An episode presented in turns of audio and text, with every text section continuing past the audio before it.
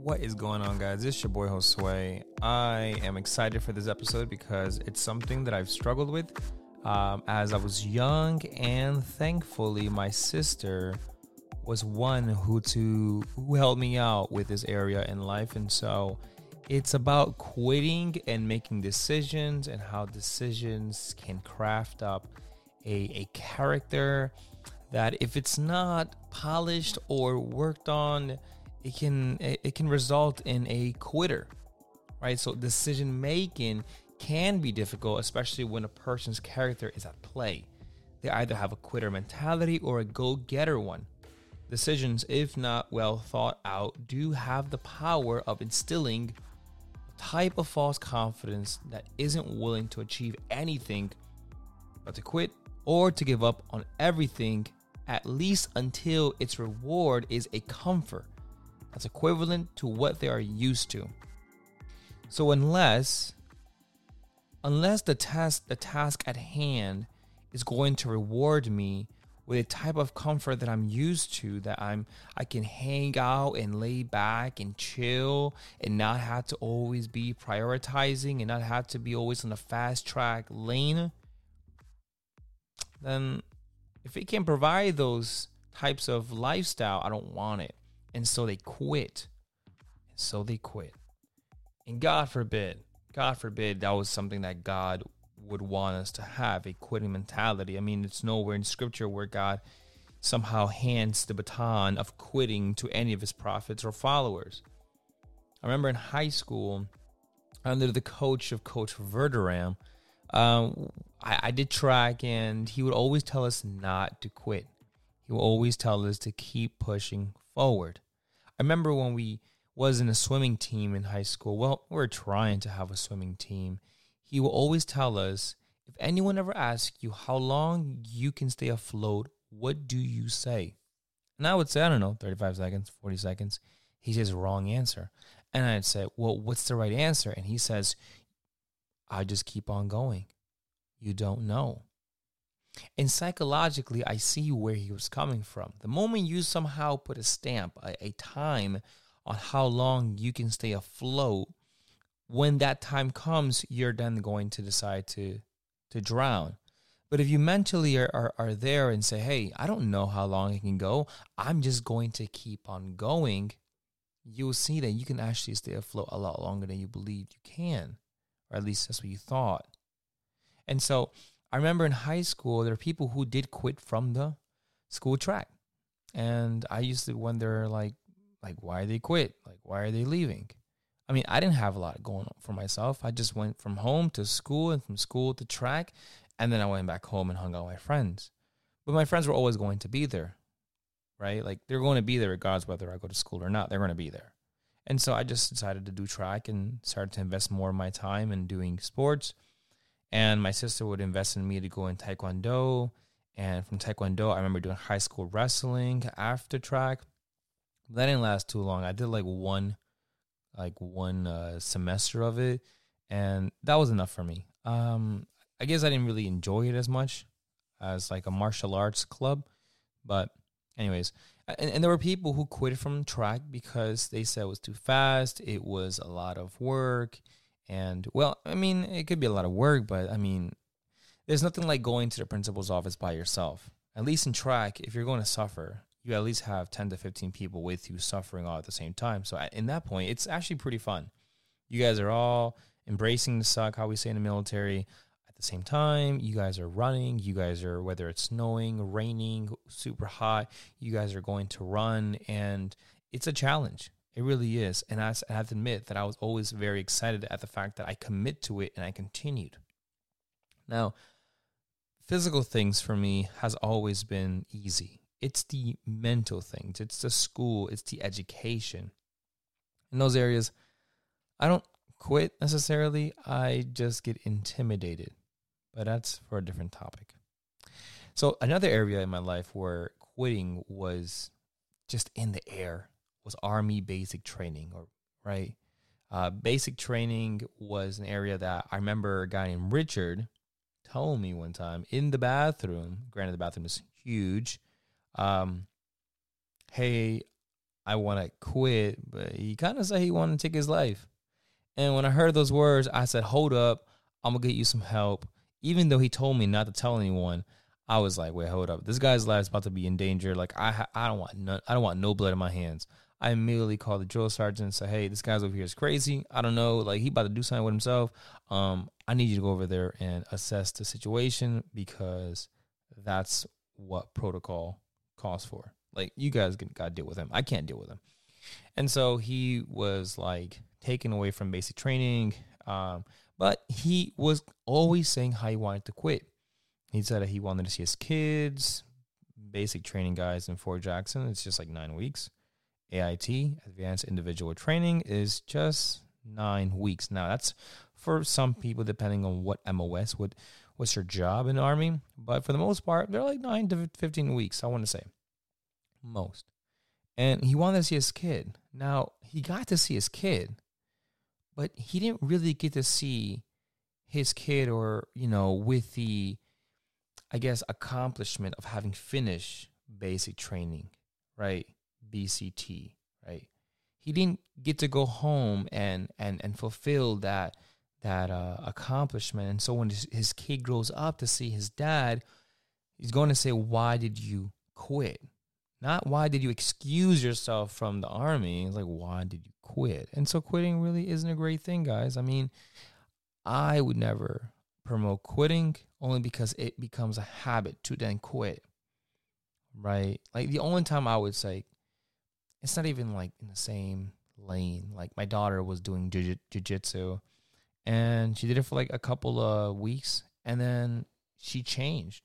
Not that she quit jiu-jitsu. I mean, she didn't she wasn't old enough to really appreciate it and we don't even know what she likes and so we put her in dancing and she actually enjoys dancing very much more than jujitsu. Next point here is uh, well, choices are critical in crafting characters. Now, I want to let you guys know that there's only one excuse in life, and I'm going to get that on the third point. So stick around to definitely listen up for that excuse.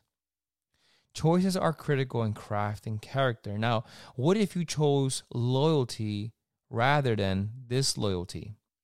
Now, I'm going to share with you guys the seven army value. I'm going to dive into that. We have loyalty. Bear true faith and allegiance to the U.S. Constitution, the Army, and other soldiers. Be loyal to the nation and its heritage. Now, I'm, I'm, I'm, literally taking this off the history.army.mil website. Uh, the next one is duty. Fulfill your obligation. Accept responsibility for your own actions and those entrusted to your care find opportunities to improve um, oneself for the good of the group. Rely upon golden rule. How do we consider other others reflect upon each of us, both personally and as a professional organizer or organization? Selfless service. Put the welfare of the nation, the army, and your subordinates before your own. Selfless service leads to an organi- uh, organizational teamwork and encompasses discipline, self control, and faith in the system. Honor, live up to the army values. You also have integrity, which is do what is right legally and morally. Be willing to do what is right even when no one is looking. It is our moral compass and inner voice. I wonder what the army is trying to now push that, that, that God exists. Amen to that. Personal courage our ability to face fear, danger, or adversity, both physical and moral courage. It doesn't say and quit. It says it's our ability to face fear, danger, and adversity. A quitting mentality in the army is the antonym of all of these. It's disloyalty. It's not doing your duty. It's disrespect. It's is self-service, not selfless service. Is it's dishonor, is no integrity. It's not even personal courage. It's just cowardly. And so we want to have the qualities that the army do, does instill. And I have to admit, these things we would repeat them almost every day while we are in basic training. We repeat them so we can instill those types of qualities and, and, and attributes, like, well, qualities and, and traits in our personhood. We don't want to have the opposite. The opposite wouldn't wouldn't give us what we have today a country of strong people who are willing to fight, who are willing to be selfless, who are willing to be courageous, who are willing to to value, who are willing to have loyalty to those around them in the team. Right? You want to have you want to have honor in your family. You want to be loyal to your sports team, to your teammates, to your colleagues and friendships. You want to honor that friendship. You want to respect your friends. You want them to know that you're someone they can go to in, in times of, of trials and tribulations. And so those types of scenarios and circumstances will shape you. But if you quit from those things, if you avoid the family, if you avoid determination and commitment to a sports team or to a club, if you are not a good friend, that really makes you a horrible character. It really does decimate the things, in fact, that the Bible tells us to be to be wise, to fear God and love God, to respect our neighbors, to love our neighbors, to give food to the homeless and to walk them. And if you can, walk them two miles and give them the shirt or the jacket off your back. That's called selfless service. It's not about you guys, it's about everyone else, it's about serving everyone else. And these are the types of, of choices that we make that are critical in crafting our character. Point number two is stick to your guns. Priority ought to always take precedence in personal desires or wants. I can't tell you how often I've seen people uh, be married or get married and they're still living like they're single. Like, it's not about you. It's not about you anymore. Once you've gotten married, you are now living a selfless life. In fact, you ought to have been living a selfless life from the moment before you were married. And, and, and you're being trained up for when you are married. It's not something that's hard to do anymore. It's not something you have to be rewired again and again and again. It's already rewired in one moment in your life, and all you're doing is training yourself up to be more of that. You want to serve your your wives. You want to help them. You want to love them. You want to share with them. But someone has a horrible character. I, I don't know how they can do that, especially with a quitting mentality. They don't even see the horizon, and, and they've already quit. Or maybe they're they're thinking about the days. So I have to be selfless today and tomorrow and the next day and next month and next year. That's too much. You're right. It, it sounds like it's too much because number one, I'm not sure the love you have for your wife, it's is it conditional, is it unconditional? Can you measure it? How much of love you have for her? And you're thinking way too far. Think about today. Think about the person you're with today. Think about the, the person that God has called you to be. If you're a husband, you're called to be a shepherd of your home. You're called to to pray and lead spiritually in, in your home. And you know, we're all we're all at fault. We don't always do things and, and say things all all the time in the right days. I mean, some days we we flunk or some days we really do mess up. But there are days that we can say, Lord, thank you for disciplining me, for pushing me not to quit. Thank you, Holy Spirit, that I did not quit. That today I I, I continued and I pushed forward. Right? And when and when you don't quit, you are actually like so satisfied. You're like, yes, I didn't quit. I prayed with my wife today the way I said I was going to. I, I read the Bible, or we we paid the bills on time, or we, we got some financial help because we don't know how to save save money. Whatever the case is, as long as you don't quit, you honoring God, you're going to show and, and produce fruit. A quitting mentality, they don't see that. What they see is the amount of work and how hassling it is, or how long they have to do it and how tired they're going to be and how much pain is going to cause them. Like eh, it's just a whole bunch of excuses, right? Priority ought to always take precedence. The priority is the the calling that you're given. If you're a husband, your priority is to be a good husband, and and being a good husband could be you want to provide, right? That's what the Bible calls us to provide. In Genesis, it tells us that man will uh, will sweat. Uh, what is it? Will work from the sweat of our brows. We will provide. We'll work. We want to love our wives. The Bible says that. Paul says for men to love our wives. The book of Ephesians, right? Christ died for the church, as men should love our wives, right? So we want to, we, we have responsibility. We have priority. Your video games and sports and, and drinking beer, whatever the case is, like that stuff can wait. Like it's not gonna go away. It can wait. Anyways, I I've said too much. The only excuse in life, you guys ready for it? You guys ready for it? The only excuse in life is having no excuse at all. It's no excuse. You always have a plan A, and your plan B is to stick to your plan A. Always remember that your goal doesn't change when things get difficult. Your steps towards your goal changes, but your goal remains the same. It's when you start to then revert to a plan B or a plan C or a plan D that you don't even know what you want anymore. And now we change our minds as we get older, but there are some things that are concrete that we're going to solidify and say, All right, Lord, I'm going to do this. This is the plan. I've prayed about this. I've spoken to you about this plan. I'm not going to quit. I'm not going to quit this track team that I signed up for, that I've committed to. I'm too old, or I'm old enough to the point where I know how I'm going to feel. I know if I do CrossFit, I'm going to feel sore tomorrow. That doesn't mean that when soreness comes, somehow I leave. No, when soreness comes, you're producing strength. Your muscle fibers are ripping. That's a good sign. That means you worked hard enough. It's when you work out that you don't feel anything tomorrow that, yeah, you probably didn't work out hard enough. You've held back. Are you feeling your muscle fibers rip when you work out?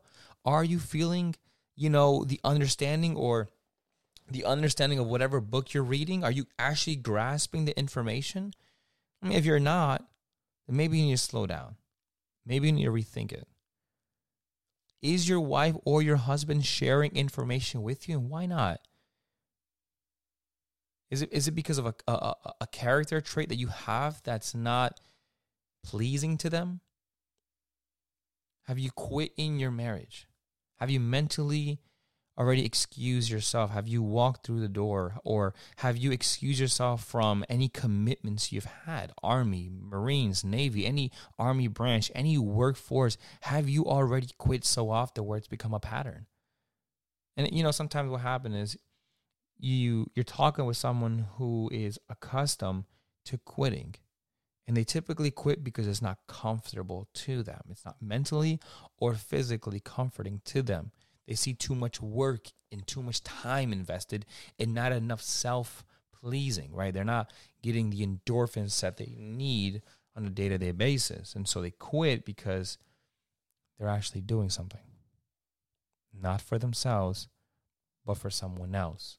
But indirectly, they will be serving themselves as well. They will be serving themselves uh, a justice that is going to craft them up to be a good citizen, a good person and in fact, a good Christian.